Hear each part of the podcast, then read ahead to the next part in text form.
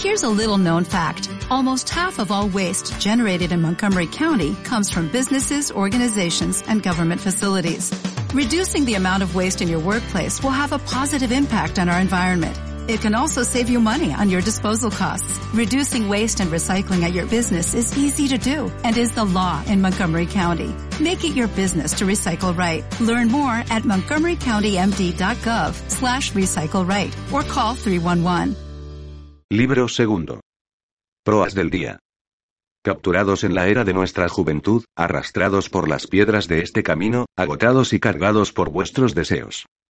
Y cascos sin errar trapalean bajo huesos para recordarnos cada aciaga carga sobre las colinas que habéis sembrado con semillas congeladas en esta tierra muerta.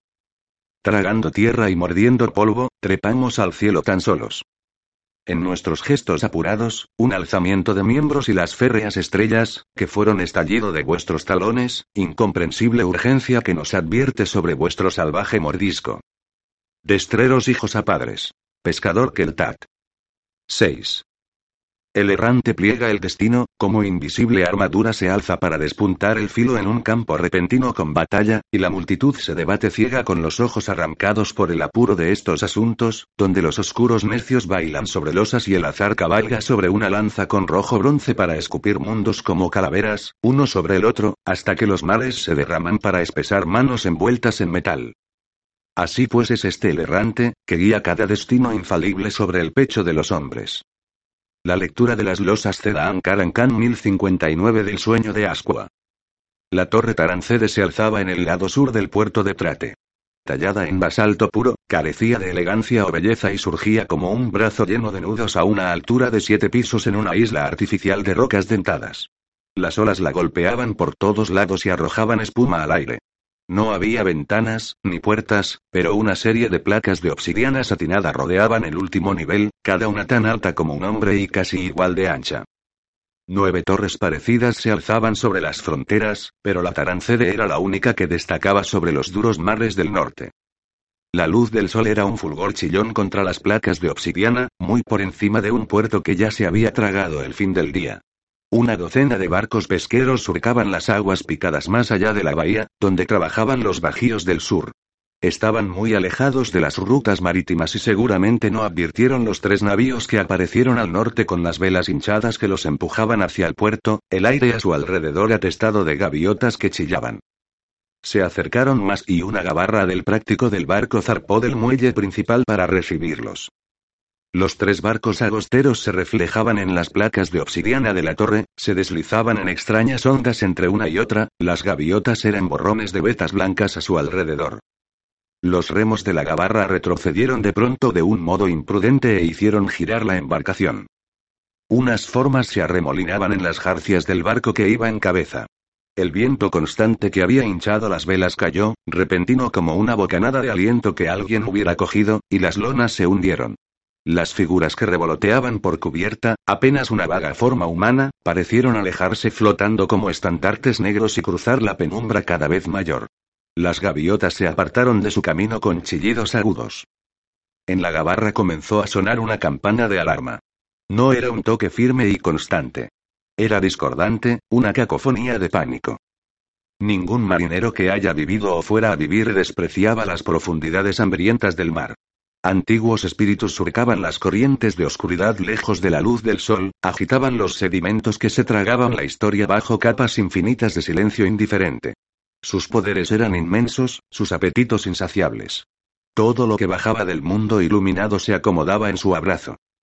La superficie de los mares, todo marinero lo sabía, era efímera pintorescos bosquejos en una pizarra siempre cambiante y las vidas no eran más que chispas, sofocadas con facilidad por las fuerzas demoníacas que podían surgir de las profundidades para agitar sus bestiales pellejos y así poner el mundo patas arriba.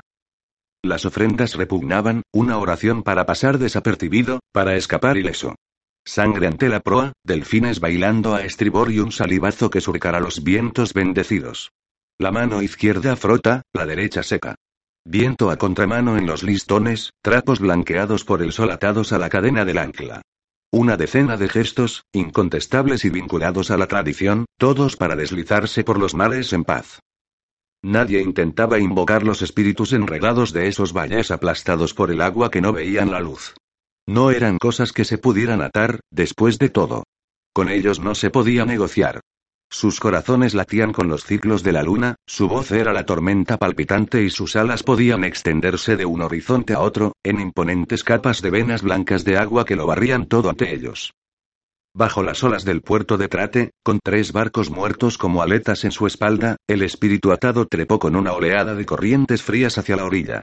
Las últimas lanzas del sol le atravesaban el torbellino de carne y el aligeramiento de las masivas presiones hicieron que el tamaño de la criatura creciera y empujara las orillas rocosas que tenía delante y a los lados las aguas más cálidas de la propia bahía, los peces y crustáceos de los bajíos remontaron las olas en jirones mutilados de carne y conchas destrozadas para concederles a las gaviotas y los cangrejos de tierra un repentino festín de carnaza.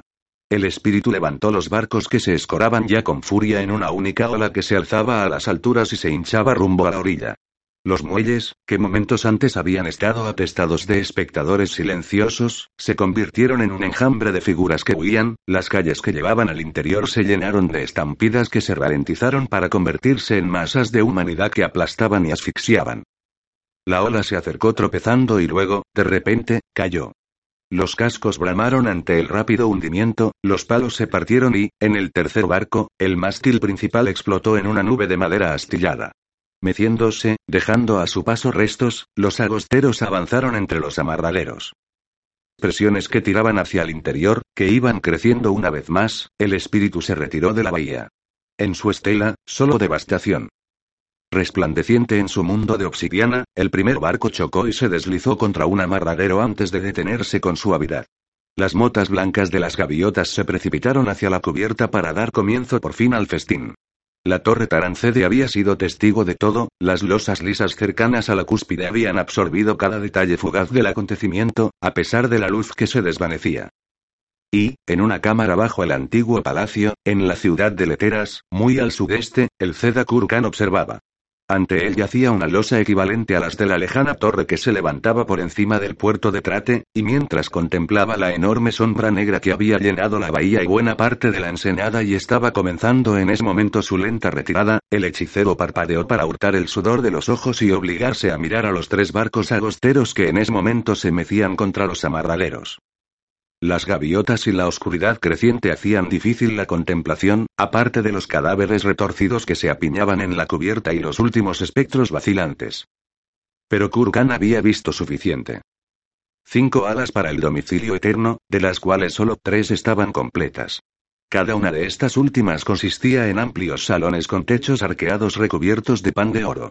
Entre los elaborados arbotantes que había a ambos lados, y recorriendo toda la longitud, había puertas que llevaban a aposentos que servirían como oficinas y domicilios del personal administrativo y de mantenimiento de la Casa Real.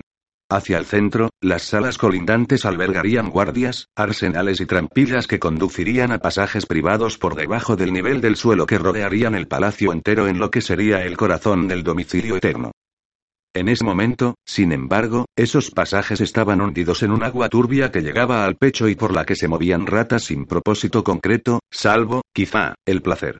Brisbedict se encontraba en un rellano a tres pasos de la inundación repleta de sedimentos y observaba las cabezas levantadas que nadaban de un sitio a otro en la penumbra. Junto a él se hallaba un ingeniero de palacio cubierto de barro medio seco. Las bombas son casi inútiles, decía el hombre. Conectamos las mangueras grandes, conectamos las pequeñas, daba igual. Una vez que el tirón se hizo lo bastante fuerte, entró una rata, o diez, para atascarlo todo. Además, las filtraciones son tan constantes como siempre. Aunque los fontaneros siguen jurando que aquí estamos por encima de la capa freática. Estoy seguro de que el CEDA permitirá que se destine un mago a su equipo. Lo agradecería, Finad.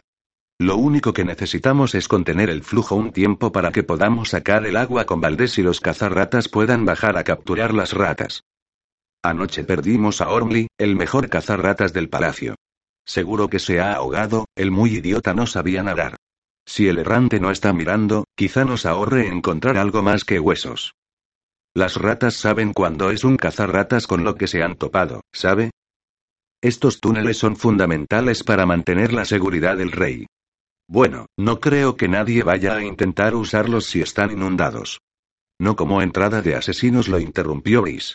Están ahí para permitir el paso rápido de los guardias hacia cualquier zona de la superficie que se haya en riesgo. Sí, sí. Solo estaba bromeando, Finad. Claro que podría escoger buenos nadadores entre sus guardias. De acuerdo, da igual. Consíganos un mago que olisquee por ahí y nos diga lo que está pasando y después impida que entre el agua. Nosotros nos encargaremos del resto. Es de suponer, dijo Brice, que esto no es un indicativo de un hundimiento. Como en las otras salas. No, no hay nada desplomado, lo notaríamos. Además, corre el rumor de que a esas les van a echar un nuevo vistazo. Una nueva compañía de construcción ha estado trabajando por allí cerca. Algún imbécil compró la tierra circundante. Según dicen, han averiguado cómo apuntalar edificios. ¿De veras? Yo no he oído nada.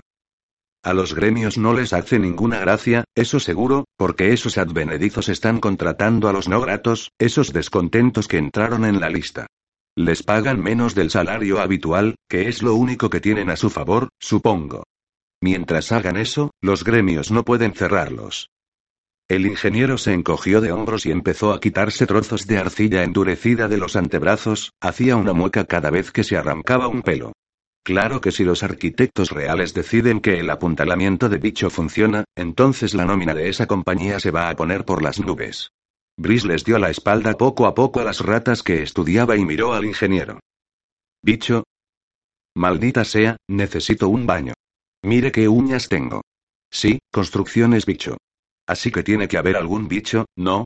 ¿Por qué se iba a llamar construcciones bicho si no? Un grito de un miembro del equipo que estaba en el escalón más bajo y después un chillido.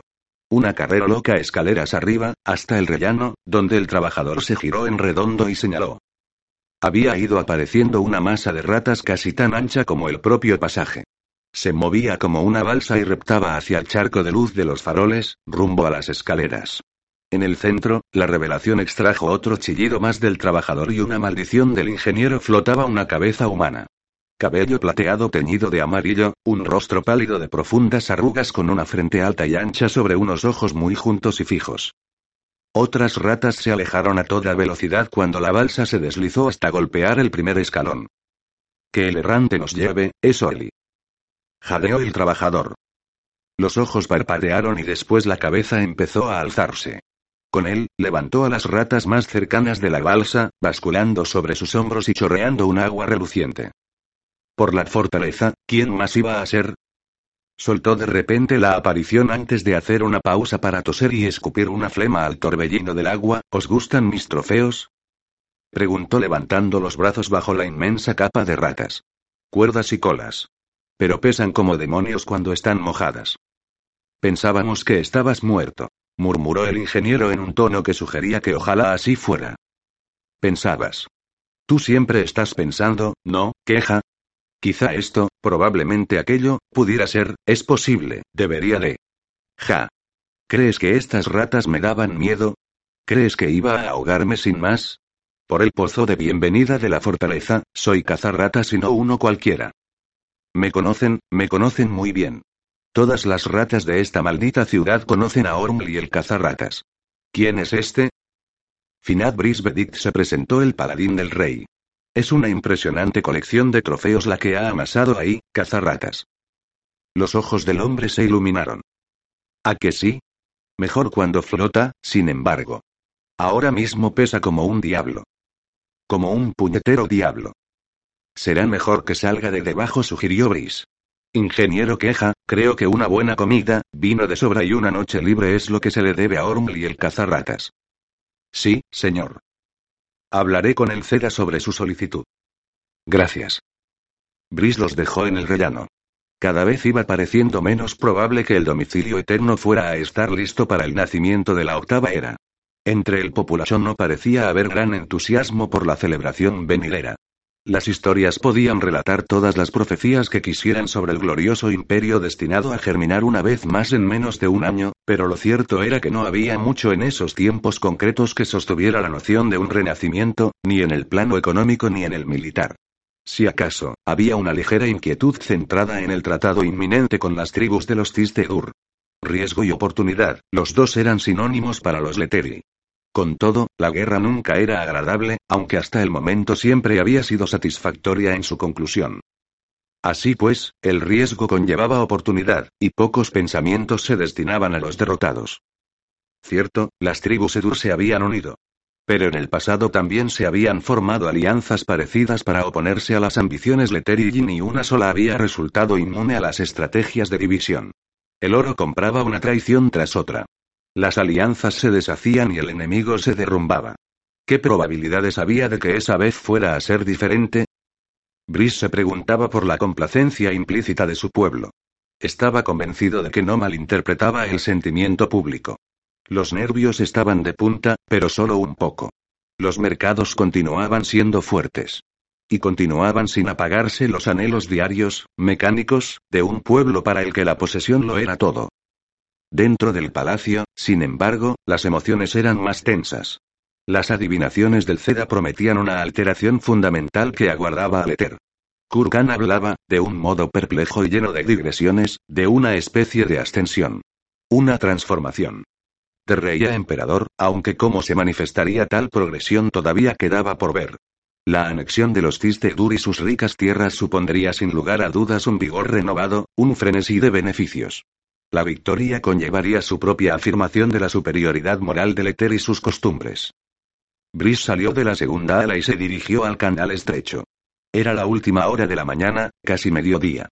A primera hora había hecho ejercicio y practicado con los otros guardias de palacio que estaban fuera de servicio, en el complejo que había tras el cuartel, después había desayunado en el patio de un restaurante junto al canal Quillas, agradecido por ese breve rato de soledad, aunque su alejamiento del palacio Permitido solo porque el rey estaba visitando los aposentos de la primera concubina y no saldría hasta media tarde era una soga invisible que se iba tensando poco a poco hasta que se sintió obligado a reanudar sus obligaciones visitando el domicilio eterno para comprobar los progresos. Y después, de regreso al antiguo palacio. Para encontrarlo, al atravesar la verja principal y entrar en el gran salón, todo alborotado. Con el corazón martilleándole en el pecho, Brice se acercó al guardia más cercano. Cabo, ¿qué ha pasado? El soldado hizo un saludo militar. No estoy seguro, Finad. Noticias de Trate, creo. Los Edurán asesinado a unos marineros Leteri. Con la hechicería más vil. El rey ha convocado un consejo en dos campanadas. Gracias, cabo. Brice continuó hasta el palacio. Entró en los aposentos interiores. Entre los criados y mensajeros que se precipitaban por el pasillo central vio al canciller Tribannol con un puñado de seguidores, había cierta animación en su conversación de susurros. Los ojos oscuros del hombre se posaron en Brice por un momento, cuando el paladín pasó con zancadas seguras, pero sus labios no dejaron de moverse. Tras el canciller, vio Brice, estaba el consorte de la reina, Turudal Grizat, apoyado con aire despreocupado en la pared. Sus rasgos suaves, casi femeninos, desplegaban una leve sonrisita de satisfacción. A Brice aquel hombre siempre le había parecido extraño e inquietante y no tenía nada que ver con su singular función como consorte de Hanai. Era una presencia constante y silenciosa, con frecuencia en reuniones que trataban temas de estado muy delicados, siempre vigilante a pesar de su estudiada indiferencia. Y era bien sabido que su lecho no lo compartía solo la reina, aunque si Hanay era consciente de ello o no era tema de conjeturas en la corte. Entre los amantes del consorte, se rumoreaba que estaba el canciller Tribannol. En general, un nido muy revuelto. La puerta del despacho del primer eunuco estaba cerrada y vigilada por dos de los propios Ruliden y Fadas, guardaespaldas eunucos, hombres altos en los que no se percibía la grasa esperable. Densas líneas de col les bordeaban los ojos y carmín rojo les ensanchaba la boca en una perpetua mueca de seriedad. Sus únicas armas eran un par de tagas curvas envainadas bajo los brazos cruzados y si vestían algún tipo de armadura estaba bien disimulada bajo camisas de seda roja y pantalones sueltos de color pardo. Iban descalzos. Ambos asintieron y se hicieron a un lado para permitir el paso de Brice. Tiró de la borla trenzada y oyó el tintineo apagado a lo lejos, en el aposento que había detrás. La puerta se abrió con un chasquido. Nifadas estaba solo, de pie detrás de su escritorio, cuya superficie se hallaba atestada de pergaminos y mapas desenrollados. Le daba la espalda a la habitación y parecía haber clavado los ojos en un muro. Paladín del rey. Le estaba esperando. Esta parecía la primera prioridad, primer eunuco. Desde luego. Se quedó callado unos instantes y después. Hay creencias que constituyen la religión oficial de una nación, pero esas creencias y esa religión son, en realidad, poco más que finísimo oro que se ha incrustado sobre huesos mucho más antiguos. Ninguna nación es singular, ni exclusiva, y tampoco debería serlo, por su propio bien. Se corre un gran riesgo si intentamos imponernos reivindicaciones de pureza, ya sea de sangre o de origen. Quizá algunos no lo admitan, pero Leter es mucho más rico por su empeño en devorar minorías, siempre que la digestión continúe incompleta por toda la eternidad. Sea como fuere, Finad, le confieso cierta ignorancia. El palacio aísla a los que atrapa en su interior y sus raíces no alimentan demasiado. Me gustaría saber algo de las creencias privadas del pueblo. Brice lo pensó un momento. ¿Puede ser más concreto, primer eunuco? Preguntó después. Nifada seguía sin volverse hacia él. Los mares. Los habitantes de las profundidades. Demonios y antiguos dioses, Bris. Los Dur llaman a las aguas oscuras. El reino de Galain, que se dice que pertenece a parientes para quienes la oscuridad es su hogar. Los Tartenal, según he oído, ven los mares como una única bestia con un sinfín de miembros, incluyendo los que penetran en el interior como ríos y arroyos. Los Nereglo temen por ser su inframundo, un lugar donde el ahogamiento es eterno, un destino que aguarda a traidores y asesinos. ¿Y los Leteri? Brice se encogió de hombros. Kurkan sabe más de esto que yo, primer eunuco. Los marineros lo temen pero no lo veneran. Hacen sacrificios con la esperanza de pasar desapercibidos. En los mares, el arrogante sufre mientras que solo los dóciles sobreviven, aunque se dice que si se lleva la humillación demasiado lejos, el apetito de las profundidades se irrita y surge el rencor. Las mareas y corrientes revelan los patrones que se deben seguir, lo que en parte explica la multitud de supersticiones y rituales que se exigen a aquellos que han de viajar por mar. Y ese apetito de las profundidades. ¿No tiene lugar entre las fortalezas? No que yo sepa, primer eunuco. Nifada se volvió al fin y miró a Brice con los ojos medio cerrados. ¿No le parece extraño, Finard Bedit? Leter nació de colonos que llegaron aquí procedentes del primer imperio. Ese primer imperio después se destruyó, el paraíso arrasado y convertido en un desierto sin vida. Pero fue en el primer imperio donde se descubrieron las fortalezas. Cierto, la fortaleza vacía resultó ser una manifestación posterior, al menos en lo que a nosotros se refiere. Así pues, hemos de imaginar que creencias todavía más antiguas sobrevivieron y se trajeron a esta nueva tierra tantos milenios a... O, a la inversa, cada tierra, y sus mares contiguos, evocan una serie indígena de creencias. Si ese es el caso, entonces el argumento que sostiene la presencia de dioses físicos e innegables tiene gran respaldo. Pero incluso en ese caso, dijo Brice, no hay pruebas de que tales dioses estén por lo más remoto preocupados por los asuntos mortales. No creo que los marineros vean como un dios ese apetito del que le he hablado. Más como un demonio, creo yo. Que responde a lo que no se puede responder, una necesidad que todos sufrimos. Nifada suspiró. Finad, los agosteros de focas independientes han sido asesinados, todos. Tres de sus barcos sobrevivieron al viaje de regreso a Trate, conducidos hasta los muelles por Espectro Segur, pero transportados por mares que eran más que mares. Un demonio, como aquel por el que juran los marineros. Pero era mucho más, o eso cree nuestro Ceda. ¿Está familiarizado con las creencias Fraed? La suya es una tradición oral y si el relato de las generaciones es preciso y no simple pretensión poética, entonces la tradición es, desde luego, muy antigua. Los mitos de creación Fraed se centran en dioses ancestrales. Cada uno con un nombre y una orientación, un panteón divisivo de personalidades de lo más malsanas. En cualquier caso, entre ellos está el señor ancestral de los mares, el morador de las profundidades. Se llama Mael. Además, los Fraed han destacado a Mael en sus historias más antiguas. Antaño caminó por esta tierra, Finad, como manifestación física tras la muerte de una era. ¿Una era? ¿Qué clase de era? De la época anterior a los Fraed, creo. Hay contradicciones y puntos oscuros. ¿El Zeda Kurkan cree que el demonio que transportó los barcos era ese tal Mael? Si lo era, entonces Mael ha sufrido una gran degradación. Casi perturbado, un torbellino inflado de emociones desatadas. Pero poderoso, no obstante.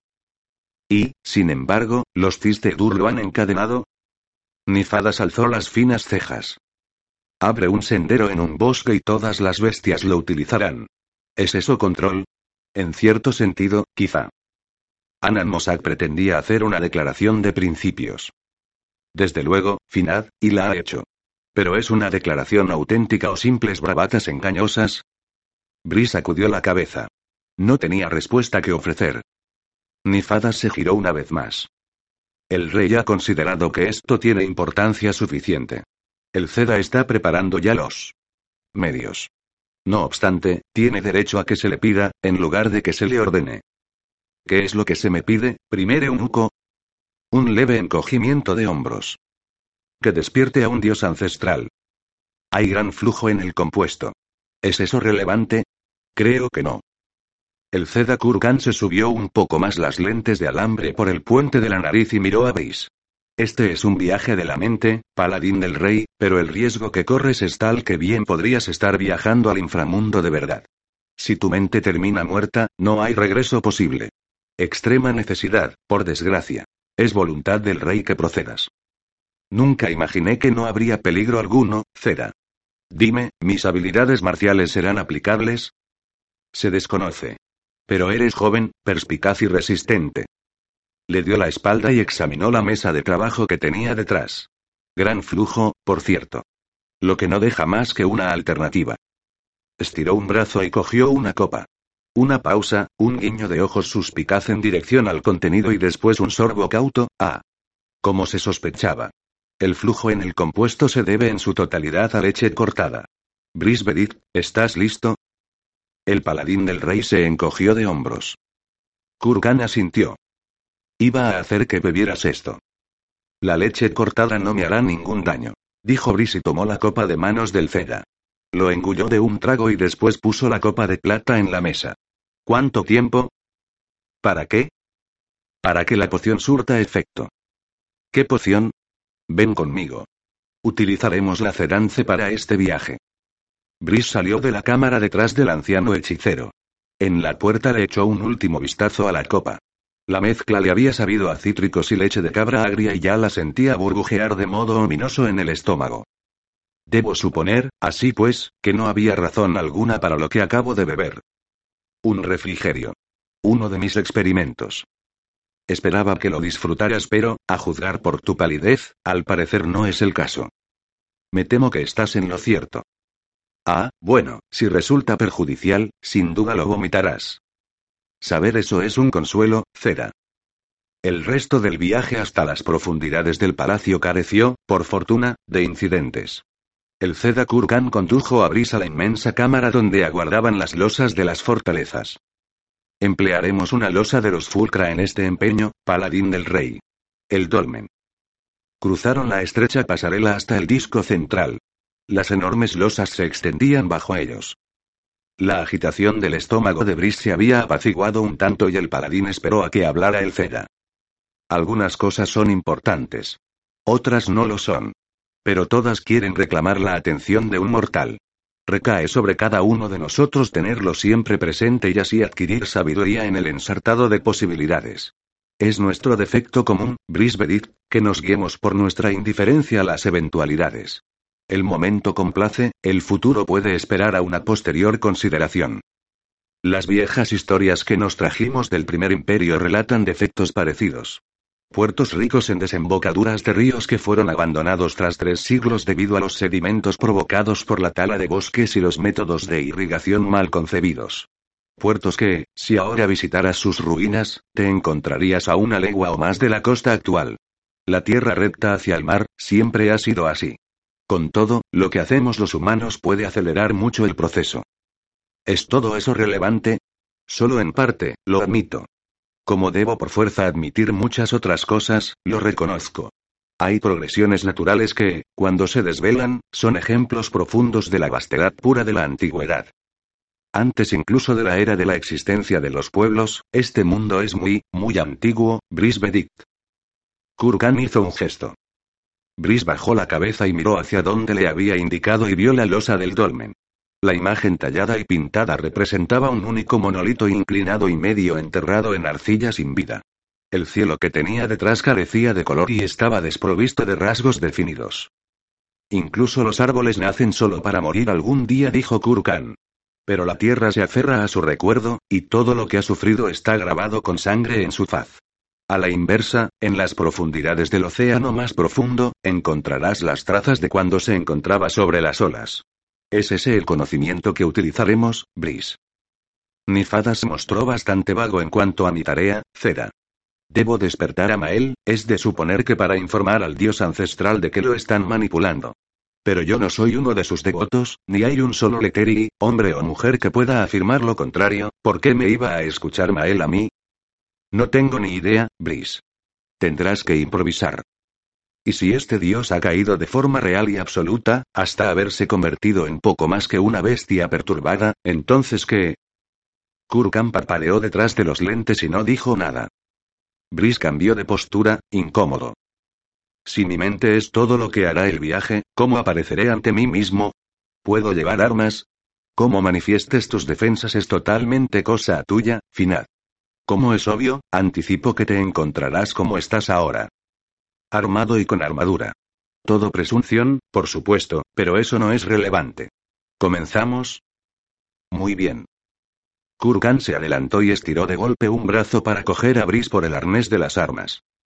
Un tirón salvaje y de una potencia sorprendente lo lanzó hacia adelante, de cabeza por el borde del disco. Brice gritó, alarmado, y agitó los brazos. Después se precipitó hacia la losa del dolmen. Hasta en la más noble de las aventuras, hay algún que otro tropezón ocasional. Los ojos de Bicho estaban apagados, su rostro arrugado carecía de expresión y miraba con fijeza a Teol, sin pronunciarse. Además, solo es un pequeño defecto, si lo piensas bien. En cuanto a mí, bueno, yo estoy encantado. De veras. La tuya es una decepción comprensible, desde luego y, me atreveré a decirlo, una modesta paliza a tu confianza, que se produce por un esfuerzo mal concebido. No hay fallo en la obra en sí, te lo aseguro. Para demostrarlo hizo un pequeño giro delante de su criado, ¿ves? Las perneras son desde luego de igual longitud. Estaré calentito, por muy frías que sean las noches. Es cierto, aquí no tenemos noches frías. Bochornosas es todo lo que conseguimos, lo reconozco, pero que es un poco de sudor entre, eh. Las piernas. Ese matiz de gris y ese tono de amarillo son la peor combinación que he probado jamás, amo, dijo Bicho. Tengo náuseas con solo mirarlo. ¿Pero qué tiene eso que ver con los pantalones? Muy poco, lo admito. Lo que a mí me preocupan son los principios, por supuesto. Eso no se puede negar. Bueno, háblame de lo hecho durante el día, y date prisa, tengo una cita a medianoche con una mujer muerta. El alcance de su desesperación, amo, nunca deja de asombrarme. Nuestro prestamista favorito se suicidó como por desgracia anticipábamos. Sin un solo contratiempo salvo el que le produjo, es de suponer, colgarse. Como bien dice, pero eso fue antes de que el fuego hiciera un barrido trágico por su establecimiento. ¿Y se sabe algo de la reacción del Finat Gerune a todo ello? Su abatimiento no deja lugar a dudas, amo. Pero sin excesivas sospechas. ¿Quién puede decirlo? Sus agentes han investigado, pero más con el propósito de registrar el lugar en busca de un alijo escondido de ganancias, un intento de recuperar la pérdida y demás. Ninguna fortuna de esa guisa, sin embargo, ha aparecido. Y mejor será que no lo haga.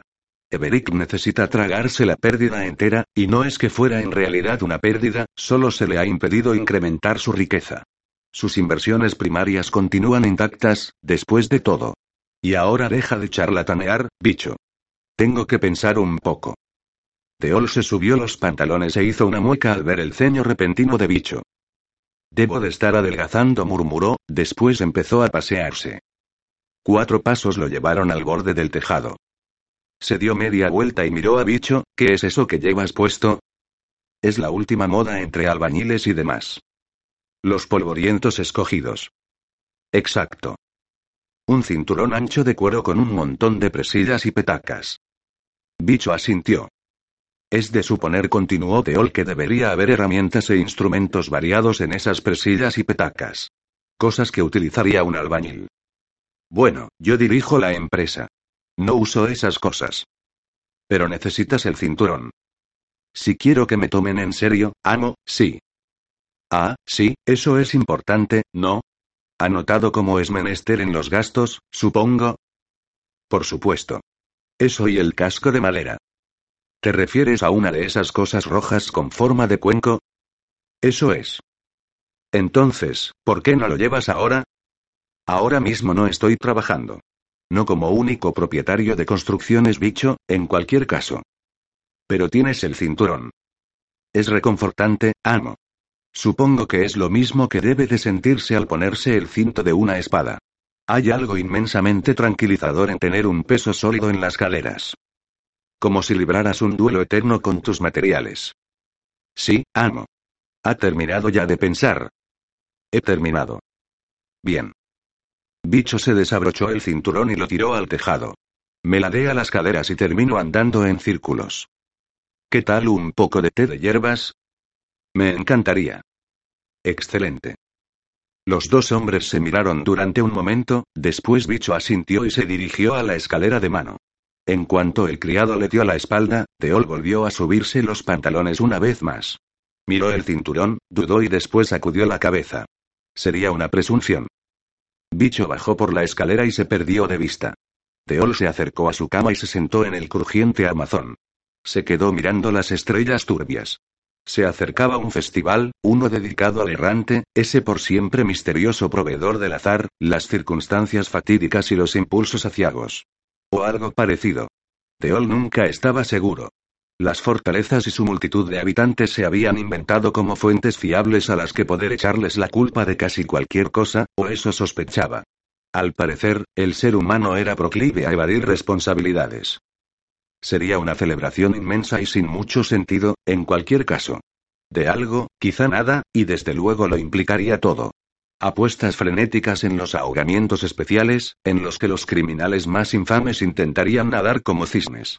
Personas a las que les gustaba dejarse ver reservarían un rato especial para que las vieran allí. El espectáculo era una inversión en respetable indolencia, y la indolencia era signo de riqueza. Y, entre tanto, los guardias encargados de las casas se quedarían en haciendas vacías murmurando y dormitando en sus puestos. Unos pies arrastrándose en la oscuridad de su derecha. Teol echó un vistazo. Llegas temprano. Shurkelaye se acercó más. Dijiste a medianoche. Para lo que faltan al menos dos campanadas. ¿Sí? Ah. Teol se incorporó y se quedó sentado. Bueno, ya estás aquí. No tiene sentido mandarte marchar. Con todo, no hemos quedado en visitar a Selush hasta un repique después de medianoche. Podríamos ir temprano. Podríamos, aunque preferiría no alarmarla. Indicó que necesitaría muchos suministros, después de todo. ¿Qué es lo que me hace peor que cualquier otro cadáver? Los otros cadáveres no se resisten, para empezar. La mujer no muerta se acercó más. ¿Por qué iba a sentir la necesidad de resistirme? ¿No va a hacerme más bonita, sin más? Por supuesto. Solo era por dar conversación. ¿Y cómo estás tú, Shurkelaye? Igual. Igual. ¿Qué es? He estado mejor. Con todo, muchos dirían que la coherencia es una virtud. ¿Qué pantalones más extraordinarios? Estoy de acuerdo. No del gusto de todos, por desgracia. Yo no tengo gusto. Ah.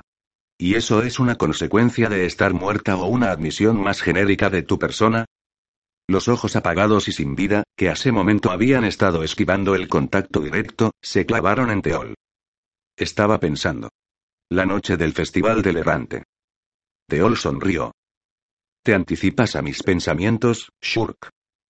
Hay 16 guardias de servicio en todo momento, con otros 8 durmiendo o jugando en los barracones, que están unidos a la casa principal de la hacienda a través de una única pasarela cubierta de 19 zancadas de longitud. Todas las puertas exteriores están cerradas con rejas dobles. Hay cuatro guardias apostados en cubículos en cada esquina del tejado y guardas tejidas sobre cada ventana. Las murallas de la finca tienen una altura de dos hombres. Parece formidable.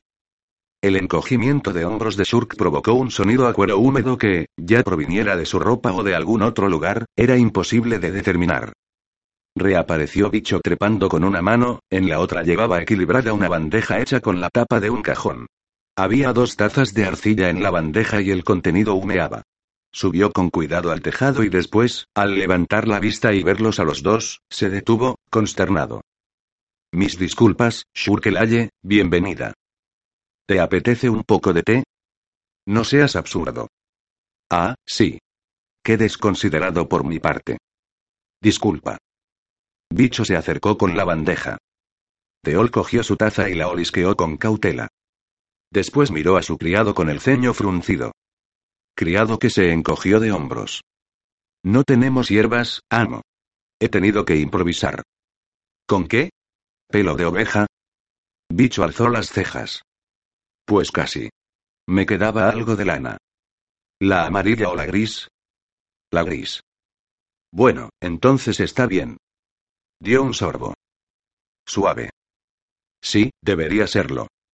No estaremos envenenándonos, ¿verdad? Solo un poco, amo.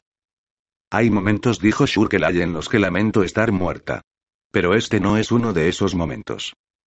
Los dos hombres la miraron con expresión especulativa mientras se tomaban su té. En un mundo ideal, continuó la mujer, ahora carraspearía para salvar este instante de incomodidad. Pero soy incapaz de sentirme más incómoda de lo que suele ser mi estado normal. En segundo lugar, carraspear tiene consecuencias desagradables. Ah, pero Selush ha diseñado una bomba. Dijo Teol. La operación será, eh, no apta para caracteres delicados. Con todo, pronto exudarás el perfume de las rosas. ¿Y cómo conseguirá eso? Con rosas, me imagino. Shur calzó una fina ceja. ¿Me van a rellenar con flores secas? Bueno, no por todas partes, por supuesto. Una pregunta práctica, de Olvedict. ¿Cómo voy a ser sigilosa si crujo con cada paso que doy? Una buena pregunta. Sugiero que se lo comentes a Selush. Junto con todo lo demás, al parecer. Reanudo mi relato sobre la finca de la víctima en potencia.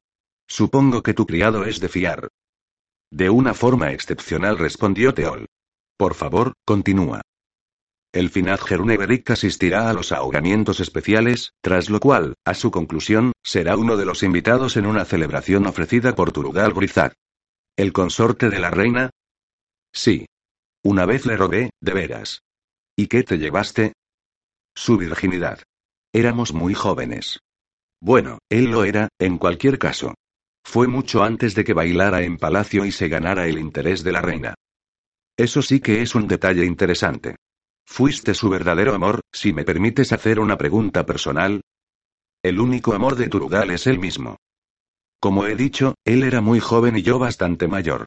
Por supuesto, ahora él es mayor que yo, cosa curiosa. Un tanto curiosa, por lo menos. En cualquier caso, ni siquiera por aquel entonces faltaban hombres y mujeres que lo persiguieran. Supongo que creyó que fue él quien conquistó. Quizá siga creyéndolo. La medida del robo perfecto es cuando la víctima sigue, por dicha, sin ser consciente de que le han robado algo. Yo diría, comentó dicho que Turugal Grizad no lamentó su pérdida. Aún así dijo Shurk. Se quedó callada y después. No hay nada en este mundo que no se pueda robar. Y con ese pensamiento girando como la neblina en nuestros estómagos, dijo Teol al tiempo que dejaba la taza, tú y yo deberíamos dar un paseo, Shurk. ¿Está muy lejos la casa de Selush? Podemos demorar el paseo. Gracias, querido bicho, por este refrigerio único y delicioso. Limpia un poco por aquí, ¿quieres? Si tengo tiempo. Shuru dudó, ¿debería bajar por el muro y después seguirte sin que me vean? Teol frunció el ceño. Solo si no hay más remedio. Podrías subirte esa capucha y pasar así desapercibida. Muy bien. Me reuniré contigo en la calle, para que no me vean salir de una casa en la que nunca entré, ¿sigue habiendo vigilantes que me espían? Seguramente no, pero compensa ser cauto. Muy bien. Te veré en un momento, entonces. Teol descendió por la escalera de mano. La única habitación hedía a sudor de oveja y el calor del hogar era fiero. Salió a toda prisa, giró a la derecha en lugar de a la izquierda y llegó a lo que en otro tiempo había sido una especie de callejuela no oficial que en ese momento estaba atestada de desperdicios y materiales de construcción desechados, las fachadas que daban a ella estaban selladas por ladrillos o puertas a las que se había quitado el cerrojo. Shurkelaye salió de las sombras con la capucha cubriéndole la cara. Háblame más de esa tal Selush. Echaron a andar y zigzaguearon en fila de a uno por un estrecho callejón hasta llegar a la calle que quedaba detrás. Una antigua socia de bicho. Parece que embalsamadores y otros comerciantes de la muerte son una especie de familia extensa. Intercambian de forma constante técnicas y partes de cuerpos. Es todo un arte, según tengo entendido. La historia de un cuerpo puede desentrañarse a partir de una gran multitud de detalles, se puede leer como un pergamino. ¿Qué sentido tiene reunir una lista de defectos cuando el sujeto ya está muerto? Curiosidad mórbida, me imagino. O morbidez curiosa. ¿Estás intentando ser gracioso? Nunca, Shurkelaye. Me he tomado muy en serio tu advertencia a tal efecto. Tú, Teolvedit, eres muy peligroso para mí. Pero a la vez me siento atraída, como si fueras néctar blanco intelectual. Ansío la tensión creada por la lucha que sostengo para evitar que me diviertas demasiado. Bueno, si Selush consigue lo que pretende, el riesgo asociado a la risa se desvanecerá y podrás carcajearte sin miedo. Ni siquiera cuando estaba viva me carcajeé jamás. Y tampoco espero hacerlo ahora que estoy muerta. Pero lo que sugieres induce a, la desilusión. Una liberación de la susodicha tensión, la muerte de las chispas. Ahora temo deprimirme. El riesgo de lograr lo que deseas, dijo Teol, que asintió cuando llegaron al canal de la zanja y echó a andar por su maloriente orilla. Me identifico, Shurkelaye. Es una dolorosa consecuencia del éxito. Dime lo que sabes de la antigua torre situada en los terrenos prohibidos que hay detrás del palacio. No mucho, salvo que tu camarada no muerta reside en sus inmediaciones. La niña. Sí, así es. La he llamado Tetera. Cruzamos por aquí. Teol indicó un puente, ¿la niña significa algo para ti? Es difícil responder a eso. Quizá. Puede que al final resulte que significa algo para todos nosotros, Teol Bedict. Ah. ¿Y puedo ayudar en algo con ese asunto? Tu ofrecimiento me sorprende. Me esfuerzo por no perder nunca la capacidad de sorprender, Shurkelaye. Estoy intentando descubrir su historia. Es, según creo, importante. La antigua torre parece estar embrujada de algún modo, y lo que la embruja se comunica con Tetera. Plantea una necesidad desesperada. ¿De qué? Carne humana. Oh, vaya. En cualquier caso, por eso te está perdiendo los espías que manda tras de ti. Teol se detuvo en seco. Disculpa. Tetera los mata. Con una inclinación muy abrupta, la pared negra de roca subía hasta la luz. Las corrientes barrían su superficie ondulada con una ferocidad incesante y todo lo que se aferraba a ella para extraer sustento de ese chorro agitado era achaparrado, obstinado y con un caparazón duro. Inmensas llanuras se extendían ante la base de la pared de la zanja y nada quedaba en ellas salvo el lecho de roca. Unas enormes islas enmarañadas de detritos, aplastados y unidos por presiones inimaginables, se arrastraban por la superficie, como leviatanes migratorios en el flujo de un agua oscura. Brice se encontraba en la planicie, observando pasar la más arrogante más cercana. Sabía que era testigo de visiones que ningún mortal había contemplado jamás, donde los ojos naturales verían solo oscuridad, donde las presiones habrían matado ya mucho tiempo atrás la carne corpórea que descendiera de la superficie. Pero allí estaba él, para sus sentidos era real, tan físico como lo había sido en el palacio. Vestido, con armadura, la espada colgando en la cadera. Podía sentir el agua helada y su torrente salvaje de un modo vago y remoto, pero las corrientes no representaban obstáculo alguno para su equilibrio, no podían derribarlo. Y tampoco podían robarle la fuerza de los miembros. Respiró hondo y el aire frío y húmedo, era, comprendió, el aire de la cámara subterránea de la Cedance. Al comprender eso se calmaron los latidos de su corazón y disminuyó la desorientación. Un dios mora en este lugar. Parecía muy apropiado para ello. Primario, cargado de extremos, un reino de violencia pura e inmensas fuerzas opuestas de la naturaleza. Otra masa de desechos pasó arrastrándose y Brice descubrió, entre ramas pálidas y esqueléticas y lo que parecían fardos de cuerda desenrollada, trozos aplastados de metal cuyos bordes mostraban unos zarcillos blancos extrudidos. Por el errante, ese metal es de una armadura y esos zarcillos son. Los detritos se alejaron dando vueltas. Y cuando lo hicieron, Brice vio algo detrás. Inmóviles, como bloques, formas verticales que se levantaban en la llanura. Fue hacia ellas. Dólmenes. Aquello era incomprensible. Parecía imposible que la llanura que tenía delante otrora hubiera conocido el aire, la luz del sol y los vientos secos.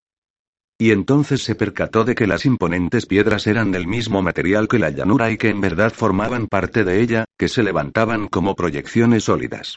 Cuando Brice se acercó, comprobó que las superficies estaban talladas, una madeja ininterrumpida de glifos enlazados. Seis dólmenes en total que formaban una fila diagonal que partía del ángulo de la pared de la zanja. Se detuvo ante el más cercano. Los glifos formaban un enrejado plateado sobre la piedra negra y en la superficie irregular, bajo los símbolos, vio insinuaciones de una figura. Con varios miembros, la cabeza pequeña, ladeada y achaparrada, una frente inmensa que sobresalía sobre la cuenca de un único ojo. La boca ancha parecía una fila de zarcillos alargados y el final de cada uno lucía unos colmillos largos y finos. La boca estaba cerrada para formar una fila entrelazada y espinosa. Seis brazos segmentados, dos quizá cuatro piernas, apenas sugeridas en las ondulaciones de la piedra negra. Los glifos recubrían la figura y Brice sospechó que formaban una especie de prisión, una barrera que evitaba que la criatura saliera. La plata parecía fluir por las estrías talladas. Brice rodeó el dolmen y vio otras formas a cada lado, no había dos iguales, una multitud de bestias demoníacas, de pesadilla. Tras una larga mirada, siguió hasta la siguiente piedra recta. Y encontró más. El cuarto dolmen era diferente. En un lado, los glifos se habían desenrollado y la plata se había diluido y donde debería haber estado una figura había una muesca sugerida, la de una inmensa criatura pesada con tentáculos serpenteantes en lugar de miembros. La ausencia muda era escalofriante. Había algo suelto y a Brice no le parecía que fuese un dios. Mael, ¿dónde estás? ¿Son estos tus sirvientes? ¿O tus trofeos? El paladín se quedó mirando la muesca. La ausencia era más profunda que lo que se alzaba delante de él. Su mente susurraba. Abandono. Mael se había ido. Ese mundo había quedado a merced de las corrientes oscuras y tórridas y los rebaños de detritus. Has venido a por otro, ¿verdad? Brice giró en redondo. A diez pasos había aparecido una figura enorme envuelta en una armadura. Hierro negro con una pátina tachonada de remaches verdes con berrete. Un gran yelmo con barbote de ranuras verticales hasta la mandíbula, reforzado desde el puente de la nariz hasta la barbilla. Las finas ranuras para los ojos estaban enjauladas en una malla que se extendía por debajo del barbote y colgaba, raída y rígida, sobre los hombros y el peto. Unos percebes aparecían incrustados en las articulaciones de los brazos y las piernas, y unos zarcillos de plantas de brillantes colores se aferraban a las junturas de la armadura y ondeaban en la corriente. Unos guanteletes de placas superpuestas de plata sin tacha sujetaban un mandoble, la hoja tan ancha como largas eran las manos de Brice. El extremo romo de la espada descansaba en el suelo de roca. Vio entonces que esas manos revestidas de metal estaban sangrando. El Leteri sacó también su espada larga. Las corrientes agitadas tiraron de repente de él, como si lo que fuera que lo había hecho inmune a los estragos de ese mundo de profundidades se hubiera desvanecido. La hoja giraba y se retorcía en su mano con cada oleada de la corriente. Para contrarrestar un arma como la que empuñaba el guerrero, necesitaría velocidad, su táctica primordial sería de evasión. El acero Leteri de su espada larga no se rompería al chocar con una defensa dura, pero sus brazos quizás sí. Entonces las corrientes lo golpearon y batallaron con la espada que llevaba en la mano. No tenía esperanza de luchar contra aquella criatura. Las palabras que había pronunciado el guerrero eran en un idioma que Brice desconocía, pero las entendió, venir a por otro. No estoy aquí para liberar a estos demonios de sus jaulas de hechicería. La aparición dio un paso adelante. ¿Demonios? Aquí no hay demonios. Solo dioses. Dioses olvidados. ¿Crees que la madeja de palabras es una prisión? No sé qué pensar. No conozco las palabras escritas. El poder es recuerdo. El poder es evocación. Un dios muere cuando se queda sin nombre. Por ello ofreció Mael este regalo, este santuario. Sin sus nombres, los dioses se desvanecen. El crimen cometido aquí no tiene medida. La destrucción de los nombres, la vinculación de un nuevo nombre, la creación de un esclavo. No tiene medida, mortal. La respuesta fue hacerme a mí para proteger a los que quedan. Esa es mi tarea. La espada se alzó y el guerrero dio otro paso más. Algunos luchadores provocaban una herida invisible antes de que se sacaran las armas siquiera. En ellos, alzada como una penumbra, estaba la promesa de la mortalidad. Desangraba, debilitaba la voluntad y las fuerzas. Brice ya se había enfrentado antes a hombres y mujeres con ese talento innato. Y había respondido a él con gesto divertido. El guardián que tenía delante prometía mortalidad con una fuerza palpable. Otro paso pesado. Una fuerza que estaba a la altura de las aguas agitadas. Al comprenderlo de repente, Brice sonrió. La corriente cruel cesó en su torbellino. Velocidad y agilidad regresaron aceleradas. La enorme espada lanzó una estocada horizontal.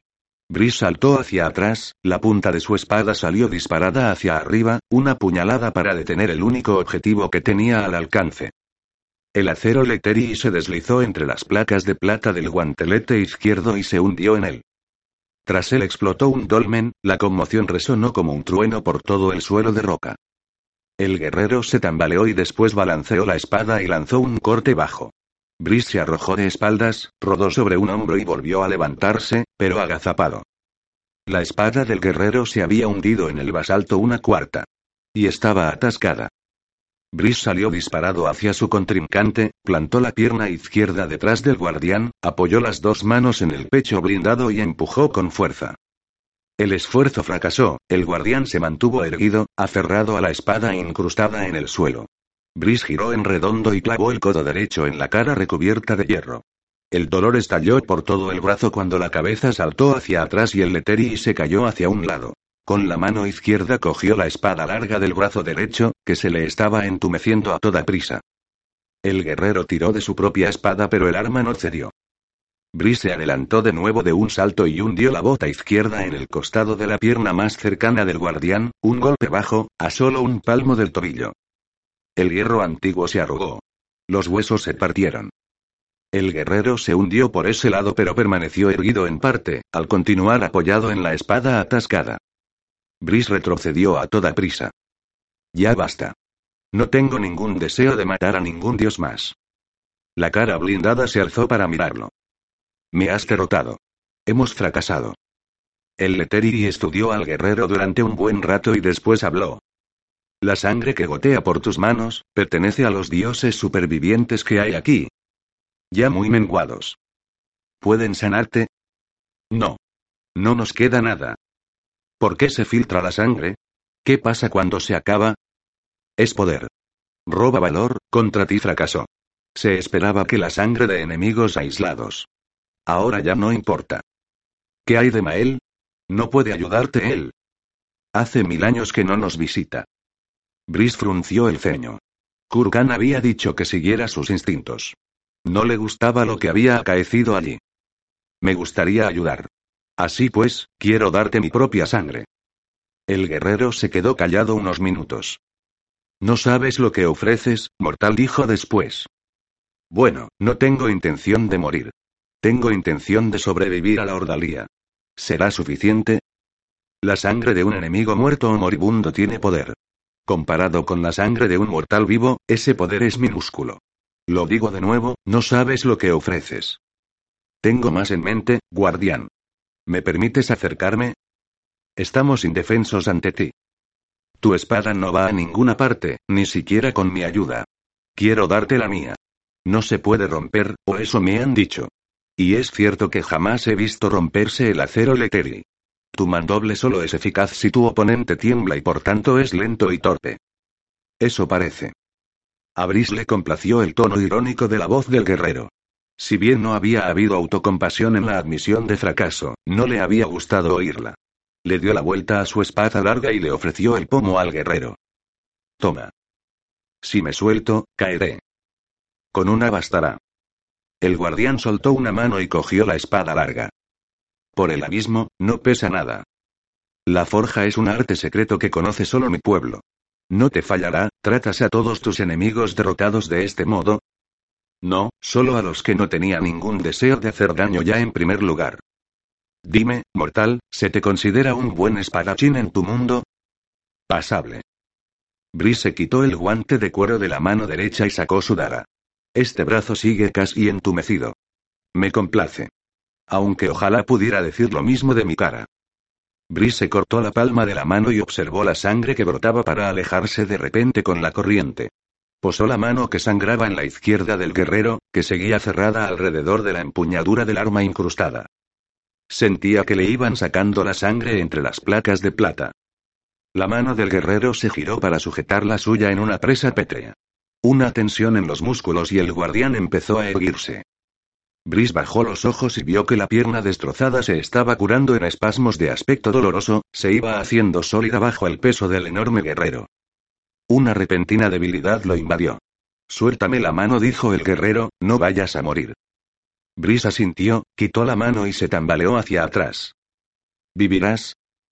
Eso espero, jadeó, la cabeza le daba vueltas. Ahora, antes de irme, dime sus nombres. ¿Qué? Tengo buena memoria, guardián. No habrá más esclavitud mientras yo siga vivo. Y cuando mi vida se acabe, me aseguraré de que esos nombres no se olvidan. Somos dioses antiguos. Te arriesgas. Os habéis ganado la paz, en lo que a mí se refiere. Contra los Cistedur esos que llegaron antes para encadenar a uno de los vuestros. Estaréis preparados la próxima vez. Mi vida puede contribuir a vuestra fuerza y con un poco de suerte, será suficiente para que resistáis. El guardián se irguió en toda su altura. Lo será, mortal. Tu sacrificio no se olvidará, los nombres. Siento. Me desvanezco. Las palabras llenaron su mente, una avalancha de nombres que giraban y cada uno se grababa a fuego en su memoria. Chilló al sentir la conmoción del asalto, las incontables capas de dolor, sueños, vidas y muertes, de reinos inimaginables, de civilizaciones que se deshacían convertidas en ruinas, y luego polvo. Historias. Tantas historias. Ah, errante. Que el errante nos proteja, ¿qué has hecho? Brice se encontró echado de espaldas, bajo él un suelo duro y esmaltado. Abrió los ojos con un parpaleo y vio la cara arrugada de Kurkan que se cernía sobre él. No pude encontrar a Mael, dijo el paladín del rey. Se sentía increíblemente débil, apenas capaz de llevarse una mano a la cara. Casi no te queda ni una gota de sangre, Finad. Cuéntame todo lo que pasó. Que las fortalezas me abandonen, historias sin fin. Descubrí lo que han hecho los Dur, Cera. Un dios antiguo, despojado de sus nombres, dominado por uno nuevo. Ahora sirve a los Egur. Kurgan entrecerró los ojos tras las gruesas lentes. Despojado de sus nombres. ¿Relevante? Quizá, ¿puede hallarse uno de esos nombres? ¿Servirá para arrancarlo de las manos de Anan Mossad? Brice cerró los ojos. De todos los nombres que albergaba en su interior. ¿Alguno de los otros dioses había conocido la identidad de su compañero? Puede que lo obtenga yo, Ceda, pero encontrarlo llevará tiempo. Regresas con secretos, Finad Brisbedict. Y apenas un puñado de respuestas. El Ceda se echó hacia atrás. Necesitas tiempo para recuperarte, mi joven amigo. Comida, vino, y en abundancia. ¿Puedes ponerte de pie? Lo intentaré, el humilde criado bicho atravesó la oscuridad del último callejón de Sherp, así llamado porque el pobre Sherp había muerto allí unas décadas antes. Había sido un elemento fijo del barrio, recordó bicho. Viejo, medio ciego y balbuceando sin fin sobre un misterioso altar agrietado perdido mucho tiempo atrás en la arcilla que había bajo las calles. O, para ser más precisos, bajo aquel callejón concreto. Habían encontrado su cuerpo hecho un ovillo dentro de un círculo arañado, entre basura y media docena de ratas con el cuello retorcido. Por peculiar que eso fuera, no había muchos a los que les importara o fueran lo bastante curiosos como para buscar explicaciones. La gente moría en callejones y calles todo el tiempo, después de todo. Bicho añoraba al viejo Sherp, incluso después de tantos años, pero algunas cosas no se podían deshacer. Lo había despertado un tamborileo en la estera de juncos que servía como puerta en la modesta residencia de Teol. Una niña cubierta de manchas le entregó una llamada urgente. En ese momento correteaba unos pasos por delante y de vez en cuando echaba la vista atrás para asegurarse de que todavía la seguía. Al final del último callejón de Sherp había otra calleja que corría en perpendicular, a la izquierda bajaba a un sumidero conocido como el Talón del Errante, que se había convertido en un pozo de desechos, y a la derecha terminaba tras 15 pasos en una casa en ruinas con un tejado que se había derrumbado casi por completo. La niña llevó a Bicho hasta esa ruina. Una sección conservaba suficiente techo para erguirse y en ese aposento residía una familia. Eran el ex seis niños y una abuela que había bajado del norte tras la muerte de los padres a causa de la fiebre de tregua, lo que ya en sí era una injusticia sin sentido porque la fiebre de tregua la podía curar con facilidad cualquier sanador leteri, siempre que le dieran dineros suficientes.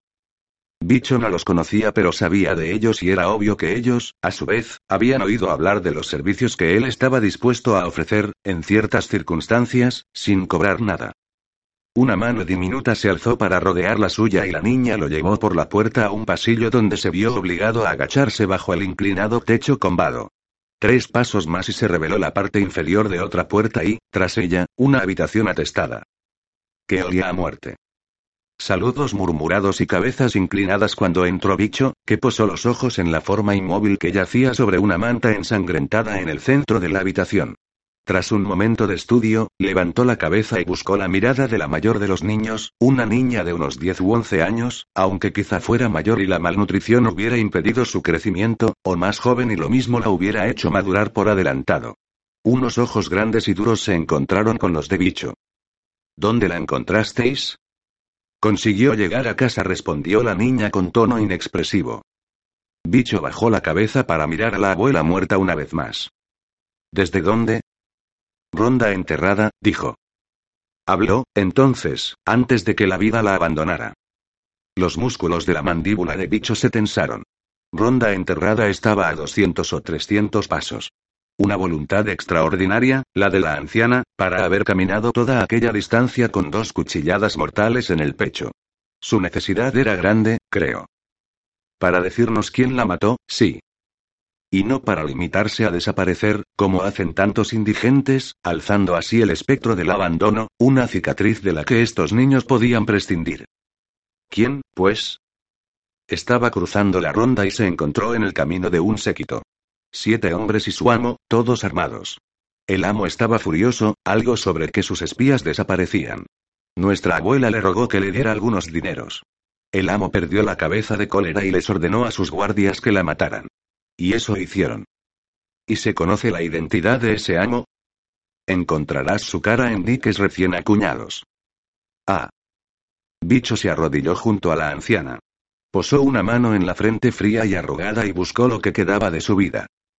Urusan, del clan conocido con el nombre del Guro. Su fuerza nacía del amor. Amor por sus nietos. Se ha ido, pero no se ha ido lejos. Bicho levantó la cabeza y se encontró con los ojos de cada uno de los seis niños. Oigo el desplazamiento de piedras inmensas, la rendición con un chirrido de un portal largo tiempo cerrado. Hay arcilla fría pero no la ha abrazado. Respiró hondo. Prepararé su cuerpo para el enterramiento Nerek. Nos gustaría recibir tu bendición, dijo la niña. Bicho alzó las cejas. ¿La mía? No soy Nerek, ni siquiera sacerdote. Nos gustaría recibir tu bendición. El criado dudó, después suspiró. Y la recibiréis. Pero, decidme, ¿cómo vais a vivir ahora? Casi a modo de respuesta se produjo una conmoción en la puerta y después una enorme figura entró con paso lento en la pequeña habitación y pareció llenarla entera. Era joven, su tamaño y sus rasgos indicaban que la sangre tartenal y corría por sus venas. Unos ojos pequeños se clavaron en el cuerpo de Urusan y la cara entera se oscureció. ¿Y quién es este? preguntó Bicho. Un desplazamiento de piedras inmensas, y ahora esto. Esto que aparta a un lado montañas enteras. ¿Qué comienza aquí? Nuestro primo dijo la niña con los ojos muy abiertos y llenos de adoración y súplica cuando miraban al joven. Trabaja en el puerto. Un es su nombre. Un, este es el hombre al que se conoce como bicho. Es vestidor de muertos. La voz de un era tan profunda que apenas se podía oír. ¿Quién ha hecho esto? Ah, Finat Geruneverit, a tu absurdo festín de sangre acudirá un concurrente al que no se ha invitado, y algo me dice que llegarás a lamentarlo. Selush, de la casa apestosa, era alta y de proporciones amplias, pero su rasgo más notable era su pelo. 27 trenzas cortas del espeso pelo negro que se proyectaban en todas direcciones, cada una envolvía una púa de asta, lo que significaba que las trenzas se curvaban y retorcían de un modo peculiar. Estaba entre los 35 y los 50 años, una ambigüedad producto de su formidable talento para disimular defectos. Ojos violetas, conseguidos gracias a una tinta inusual recogida de gusanos segmentados que vivían hundidos en la arena de las playas de la isla del sur, y labios que se mantenían llenos y rojos con un veneno de serpiente ligeramente tóxico con el que se los pintaba cada mañana. Cuando se plantó delante de Teol y Shurkelay en el umbral de su modesta morada de desafortunado nombre iba vestida con unas sedas muy ceñidas que invitaban a Teol, muy a pesar de su sentido del decoro, a examinarle los pezones bajo el brillo dorado, así que el hombre tardó largo rato en levantar la cabeza y ver la expresión de alarma en sus ojos. Llegáis pronto. No os esperaba todavía. Oh. Ahora estoy toda nerviosa. En serio, Teol, ya deberías saber que no se puede hacer lo inesperado. ¿Es esta la mujer muerta? Si no lo soy, respondió Shurkelaye, entonces es que tengo problemas incluso más graves, ¿no te parece? Selush se acercó más. Es el peor embalsamamiento que he visto jamás. No me embalsamaron. Oh. ¡Qué ultraje! ¿Cómo moriste? Shurk alzó una ceja sin vida. Siento curiosidad. ¿Con qué frecuencia responden a esa pregunta tus clientes? Selush parpadeó. Entrad, si no queda más remedio. Qué temprano. Querida, dijo Teol con tono razonable. Faltan menos de 200 latidos para la campanada de medianoche. Exacto. ¿Ves lo aturdida que estoy por tu culpa? Rápido, entrad, tengo que cerrar la puerta. Ya está. Oh, las calles oscuras son tan aterradoras. Bueno, cielo, déjame mirarte mejor. Mi criado se mostró bastante reticente, me temo, cosa poco propia de él. Se acercó de súbito hasta que casi pegó la nariz a los labios de Shurk. Teol se estremeció, pero, por fortuna, ninguna de las dos mujeres lo notó. Te ahogaste. No me digas. En el canal Quillas. Justo corriente abajo de los carniceros de viento bajo el último día de un mes de verano. ¿Cuál? ¿El mes del nómada? ¿El del vigilante? ¿El del traidor? Oh. Viento bajo debió de hacer negocios inusualmente buenos ese mes, entonces. Dime, ¿la gente grita cuando te ve? A veces. Conmigo también. ¿Y a ti preguntó Shurk te felicitan por tu pelo? Nunca. Bueno, ha sido una charla muy agradable. Se apresuró a decir Teol. Por desgracia no tenemos toda la noche. Pero bueno, pues claro que la tenemos, tonto dijo Selush. Ah, claro. Perdón. En cualquier caso, Shurk fue víctima de los ahogamientos y resultó que de una maldición permanente. ¿No es siempre el caso? Suspiró Selush mientras se volvía para acercarse a la larga mesa que había junto a la pared trasera de la habitación. Teol mencionó rosas, dijo Shurk, que la seguía. ¿Rosas? Cielos, no. Canela y pachulí, diría yo. Pero primero tenemos que hacer algo con todo ese moho, y con el musgo de las aletas de la nariz. Y luego está el otolo. ¿El qué? Preguntaron Shurk y Teol al unísono.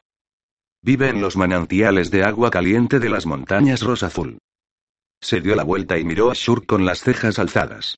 Un secreto entre las mujeres. Me sorprende que nunca hayas oído hablar de ellos. Al parecer mi educación tiene carencias. Bueno, un octoloo es una criatura pequeña de cuerpo blando que se alimenta a través de una hendidura, una especie de ranura vertical que tiene por boca. Su piel está cubierta de cilios que tienen la inusual cualidad de transmitir sensaciones. Estos cilios se pueden enraizar en carne membranosa. Espera un momento, dijo Teol, espantado, no estarás sugiriendo. La mayor parte de los hombres no nota la diferencia, pero aumenta mucho el placer. O eso me han dado a entender.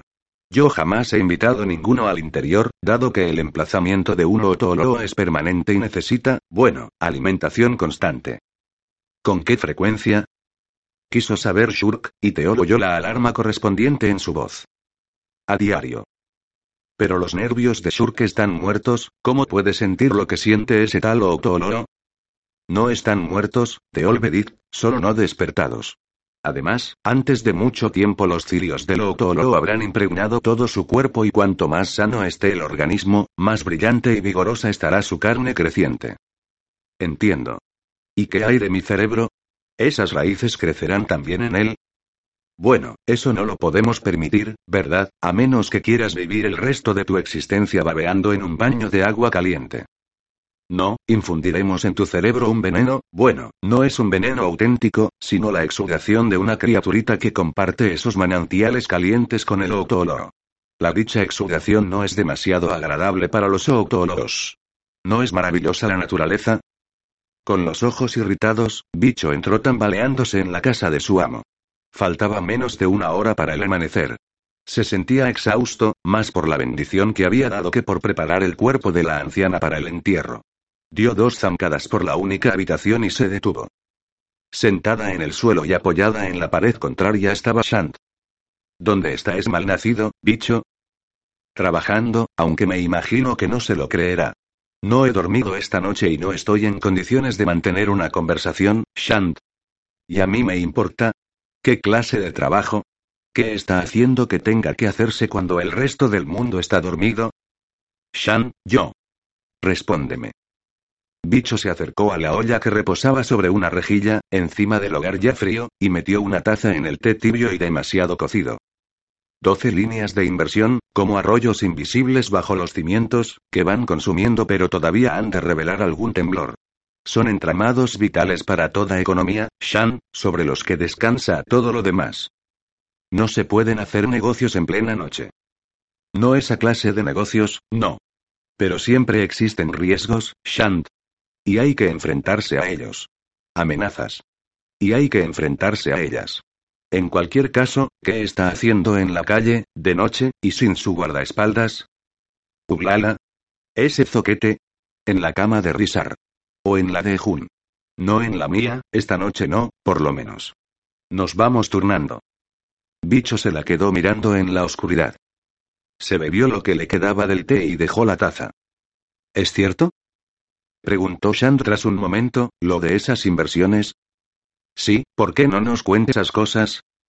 Porque sus inversiones, señoras, tienen que ser independientes, sin relación alguna. No puede haber ningún patrón comparable. Por tanto, sigan sus instrucciones con precisión. Con el tiempo, todo quedará claro. Odio a los genios. Comprensible. Todo lo que hace parece confundir, es cierto. Uno se acostumbra. ¿Y cómo le va a construcciones, bicho? Bastante bien. ¿Qué propósito tiene, en cualquier caso? ¿Solo hacer dinero? No. La intención es conseguir el contrato del domicilio eterno. Shand se lo quedó mirando. ¿Por qué? Bicho sonrió. Desinfectar, blanquear, raspar, peinar. Aceites perfumados frotados en ropas y piel. Aceites conservantes frotados en todo lo demás. Chorros limpiadores en ojos, nariz, orejas y boca. Y luego llegó el momento de la bomba. Momento en el que Teol salió tambaleándose a tomar el aire. El cielo comenzaba a palidecer por el este, los habitantes menos cuerdos de la ciudad ya se habían levantado y aventurado a salir a las calles. Las carretas traqueteaban por los adoquines. En algún sitio cantó un gallo, solo para que su exuberante grito lo interrumpiera un silencio estrangulado. Un perro ladró muy contento. Pisadas que se detuvieron a la derecha de Teol. ¿Sigues aquí? Ah, el ayudante de Selush. ¿Y cómo te encuentras esta horripilante mañana, Palerunt? La expresión del anciano era eternamente amarga, pero al oír la cortés inquisición de Teol pareció implosionar convertida en un desastre de arrugas. ¿Cómo estoy? Sin dormir. Así es como estoy, maldita serpiente. ¿Siguen ahí dentro? Es una causa perdida, te lo digo yo. Una causa perdida. Igual que tú, Teol Bedict. Conocí a tu madre, ¿qué dirías si te viera ahora? Conociste su cadáver, viejo necio. Antes de eso no te habíamos visto jamás. ¿Crees que no me habló de sí misma de todos modos? ¿Crees que no puedo ver todo lo que hay que ver? El alma del interior da forma a la carne. Oh, pues claro que me habló. Teol alzó las cejas. ¿El alma del interior da forma a la carne? Se quedó mirando desde su altura el rostro de pasa arrugada que lo miraba furioso. Oh, vaya. Ah, un comentario mordaz, ¿no? Muy cierto, pero eso es lo que pasa cuando a un hombre decente no le dejan dormir. Un pequeño tarro de arcilla estalló en los adoquines entre los dos, seguido por un grito furioso proveniente de una ventana del edificio de enfrente. Mira. Exclamó Palerund mientras se llevaba la mano a la cabeza y se tambaleaba en círculos, haces de nuestros vecinos crueles enemigos. Tú no vives aquí, ¿verdad? Cálmate, dijo Teol. Yo solo me limité a preguntarte cómo estabas esta mañana, por si se te ha olvidado. Se suponía que tu respuesta debía ser igual de anodina e indefinida. Si hubiera querido una lista de todos tus males. Bueno, no la querría. ¿Quién la querría? Cortesía inocua es lo que se esperaba, Palerunt. No viles improperios. Ah, ¿en serio? Bueno, ¿y cómo se supone que he de saberlo yo? Vamos, hay un sitio cerca que hace unos estupendos pasteles de cereales.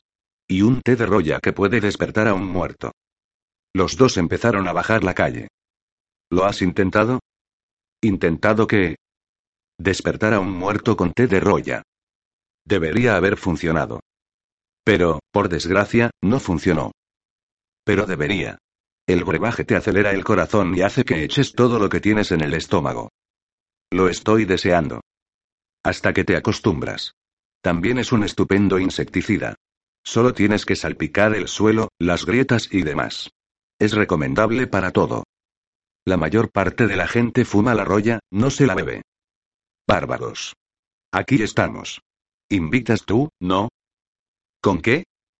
Entonces lo ponemos en la cuenta de Selush, lo que significa que después se lo tendrás que pagar. De acuerdo.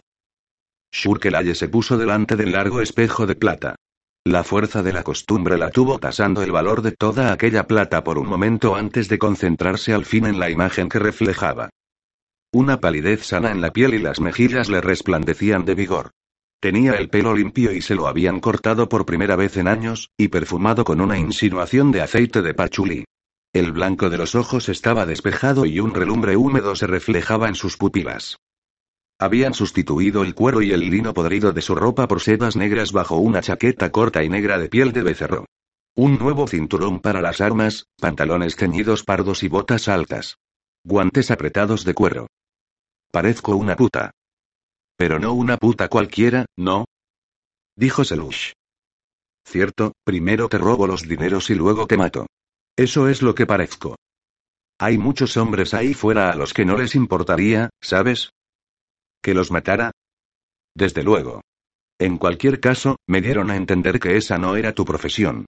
Aunque supongo que podrías sentirte inclinada a probar algo nuevo, ¿qué tal el otoloro, por cierto? Tiene hambre. No puedo darle de comer, bueno, otra cosa. Los ojos de Selush chispearon. ¿Quieres experimentar? Así me gusta. Algunos comentarios, reflexionó la mujer no muerta, no merecían respuesta. Shurkelaye flexionó los músculos que le permitirían coger aire, hacía mucho tiempo que habían perdido la práctica, y le resultó extraño percibir aquella sensación todavía vaga y lejana del aire que se deslizaba por su garganta y le llenaba el pecho. Después de la bomba había habido inyecciones. El aliento que liberaba olía a canela y mirra. Mejor que el barro del río, lo miraras como lo miraras. Tu trabajo es aceptable, dijo. Bueno, menudo alivio. Ya casi ha amanecido y yo estoy muerta de hambre. ¿Te ponemos a prueba, querida? Me imagino que mi ayudante y Teol estarán en el establecimiento del barrio, desayunando. Vamos a reunirnos con ellos. Creí que no debía comer ni beber. No, pero puedes exhibirte y coquetear, ¿no? Shurk se quedó mirando a la mujer. Selush sonrió. Después le aletearon los párpados y se dio la vuelta. ¿Dónde está Michal? Kurkan se había ido y había regresado con dos ayudantes que llevaron a Brice de regreso a los aposentos del Ceda, donde lo tumbaron en un banco y lo importunaron con varios líquidos y comida. Con todo, tardó en recuperar las fuerzas y estaba echado casi de espaldas, con la cabeza apoyada en un cojín, cuando se abrieron las puertas y entró el primer eunuco Nifadas. Los ojitos le brillaron cuando bajó la cabeza para mirar a Brice. Paladín del rey, ¿se encuentra lo bastante bien como para recibir a su rey? Estará aquí en un momento. Brice se esforzó por incorporarse. Qué inoportuno. De momento no estoy a la altura de mis responsabilidades. Eso da igual, Finad. Su rey desea solo asegurarse de que se recuperará de su ordalía. Una preocupación sincera impulsa a Edgar a discañar en este caso. Por favor, permanezca donde está. Jamás lo he visto tan pálido. Algo se ha alimentado de su sangre, dijo Kurkan, pero no quiere decirme lo que era. Nifadas frunció los labios cuando miró a Brice. No me parece que un dios haría tal cosa. Mael no estaba allí, primer eunuco dijo Brice. Los Cistedur descubrieron otra cosa y lo obligaron a ponerse a su servicio. ¿Puede decirnos qué es esa cosa? Un dios olvidado, pero hasta ahí llega el alcance de mi conocimiento. Desconozco su naturaleza y la amplitud de su poder. Es antiguo, más antiguo que el propio océano. Fuera lo que fuera lo que lo veneraba, no era humano. Una voz habló desde la puerta. Siempre soy muy descuidado con mis activos, aunque el errante me ha ahorrado las consecuencias más crueles hasta el momento, cosa que yo le agradezco. Kurgan y Nifadas hicieron una profunda reverencia cuando Edgar Adiscanar entró en el aposento. En su sexta década, los rasgos del rey continuaban siendo de una juventud sorprendente. Era de altura media, un poco encorvado, y sus gestos revelaban una energía nerviosa que parecía incansable. Los huesos que se adivinaban bajo los rasgos eran prominentes y un tanto asimétricos, resultado de un incidente en la infancia con un caballo de mal carácter. El pómulo derecho y el arco orbital eran más planos y altos que sus contrapartidas del lado izquierdo, lo que hacía que el ojo de ese lado pareciera más grande y redondo. Era un ojo que funcionaba mal y tenía tendencia a vagar de forma independiente cuando Edgara estaba irritado o cansado. Los sanadores podrían haber corregido el daño pero el rey lo había prohibido. Incluso de niño había sido obstinado y terco y en absoluto preocupado por la apariencia exterior. Una prueba más de ello se evidenciaba en su modesto atavío, más apropiado para un ciudadano en un paseo por los mercados que para un rey. Brice consiguió hacer una pequeña reverencia desde su posición reclinada. Le pido mil disculpas, Alteza. No es necesario, Finat lo interrumpió Edgar a discanar con un gesto de la mano. De hecho, soy yo el que debe pedirle disculpas. Tareas desagradables que lo alejan de sus responsabilidades oficiales. He abusado mucho de su lealtad, mi joven paladín. Y ha sufrido usted por ello. Me recuperaré, mi señor, dijo Brice. Edgara sonrió y después examinó a los demás presentes en la habitación.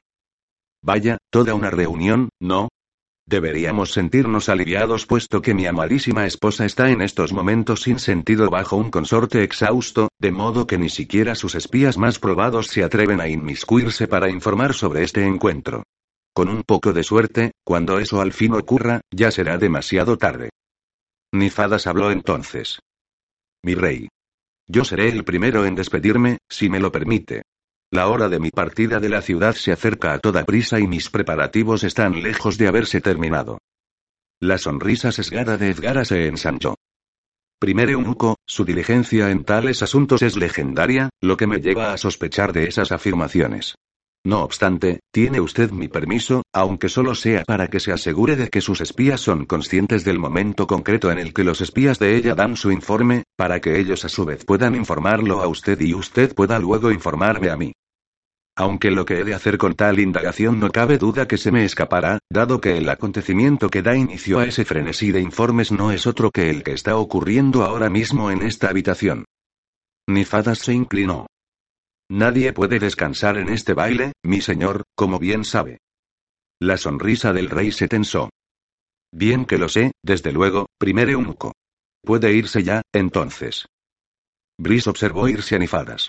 En cuanto se cerró la puerta, el rey miró a Kurkan. Ceda, el canciller continúa solicitando que no se adscriba al Finat Gerune a la delegación. Sus argumentos son persuasivos. Teme por la vida de su hijo, el príncipe, Alteza. Edgara asintió, y el comedimiento del Finat se ha debilitado de tal modo que cabe la posibilidad de que asesine a mi heredero. Esperemos que no, mi señor. ¿Cree que mi hijo comprende el riesgo y actuará por tanto con comedimiento y decoro? Al príncipe Killa se le ha advertido de los peligros, mi señor respondió Kurgan con cautela. Ha reunido a su alrededor a sus guardaespaldas más probos al mando de Moroch Nebat. Es de suponer que Moroch cree que está a la altura de lo que exige la defensa de la vida del príncipe. En ese momento Edgara se volvió y clavó en Brice una mirada inquisitiva. La habilidad de Moroch es suprema, mi señor dijo Brice Bedic tras un momento. Me aventuraría a decir que tendrá catadores alineados ante el príncipe y magos repletos de guardas varias. Sobre eso último, Alteza dijo Kurkan. Puedo dar fe yo. He perdido cierto número de diestros estudiantes que se han puesto a las órdenes de la reina. Así pues, dijo Edgar a Discanar. Buscamos el equilibrio en la amenaza y confiamos en la sabiduría de los jugadores. Si un bando decidiera llevar a cabo una acción preventiva, sin embargo, el escenario se desarrollaría con rapidez. Cierto, mi señor. Finad Brisbedit, ¿es Moroch Nevat capaz de aconsejar comedimiento? Creo que sí, mi señor. La cuestión sigue siendo, sin embargo, dijo Edgara, si mi hijo es capaz de aceptar consejos. Ni el Ceda ni Brice respondieron a eso. Su rey los miró a ambos durante largo rato y después se concentró en Brice. Estoy deseando que regrese a sus obligaciones, Paladín, y me alivia ver que se recupera de sus aventuras. Edgar Adiscanar salió con largas zancadas de la cámara. En el umbral de la puerta se dirigió a ellos sin volverse ni detenerse. Beric tendrá que reducir su séquito, creo. La puerta la cerró uno de los sirvientes de Kurgan y los dos hombres se quedaron solos. El Ceda miró a Brice y después se encogió de hombros. Si el Kumkibus fuera una virtud inmortal, aventuró Brice. Nuestro rey sería un dios, terminó por el Kurgan con un asentimiento. Y sobre eso ahora apostamos la vida. Las lentes que le cubrían los ojos destellaron con la luz reflejada. Curiosa observación para hacerla en este momento. Profética y profunda, creo. Brisbedit, ¿querrás contarme más de tu viaje? Solo que intenté enmendar un entuerto y que, como consecuencia, los Tistedur ya no podrán atar a ningún dios olvidado más. Una obra digna de elogio, entonces. Eso es lo que espero. ¿Qué es lo que dicen siempre las viejas brujas del mercado? El final del mundo se anuncia con una palabra amable. Brice hizo una mueca. Claro que continuó el Ceda con tono distraído, solo lo usan como excusa para ser groseras con viejos entrometidos. Tienen otro dicho, Ceda dijo Brice tras un momento. La verdad se oculta en ropas sin color. Seguro que no son las mismas brujas. Si es así, entonces son todas las mayores mentirosas del mundo mortal. Brice sonrió con la broma. Pero empezaba a notar un sabor a ceniza en la boca y tembló por dentro al notar los primeros susurros de pavor.